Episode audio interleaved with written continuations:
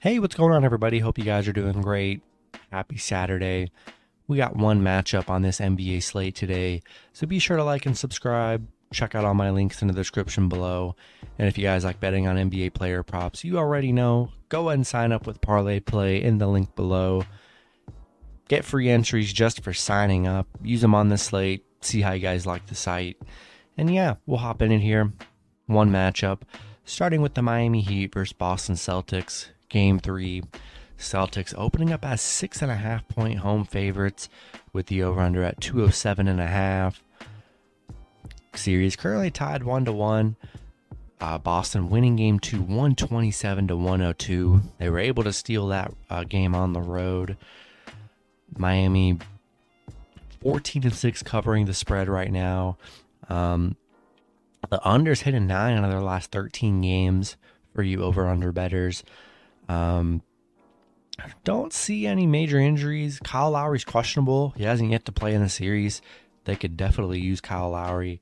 And um, it looks like Derrick White is good to go, so he'll be able to play for the Celtics, you know, in there as a role player like he like he has been. Not in love with this spread, six and a half points, man. That really scares me. Even though both games have been blowouts, the NBA, the playoffs have been so hard to bet on you just have no idea what's going to show up from game to game. Teams are, I mean, just in the series, both teams have gotten blown out in games one and game two for the most part. Um, I am not in love with the spread here, um, but I do love the Celtics at home. I thought if the Celtics could steal a game on the road, Miami's in trouble because it's going to be tough to win in Boston. That place is going to be packed. Boston plays well at home. I like the Celtics at home throw them in your money line parlays. Six and a half points, man. I don't know. It just seems tough to me. I just think it's going to be a closer game. Uh, we're going to see what happens, though. Um, I feel like I do like the over. Both games have hit the over so far in this series. Um, maybe it'll be a more defensive battle. I don't know, especially if Lowry comes back. But I'm going to take the Celtics at home.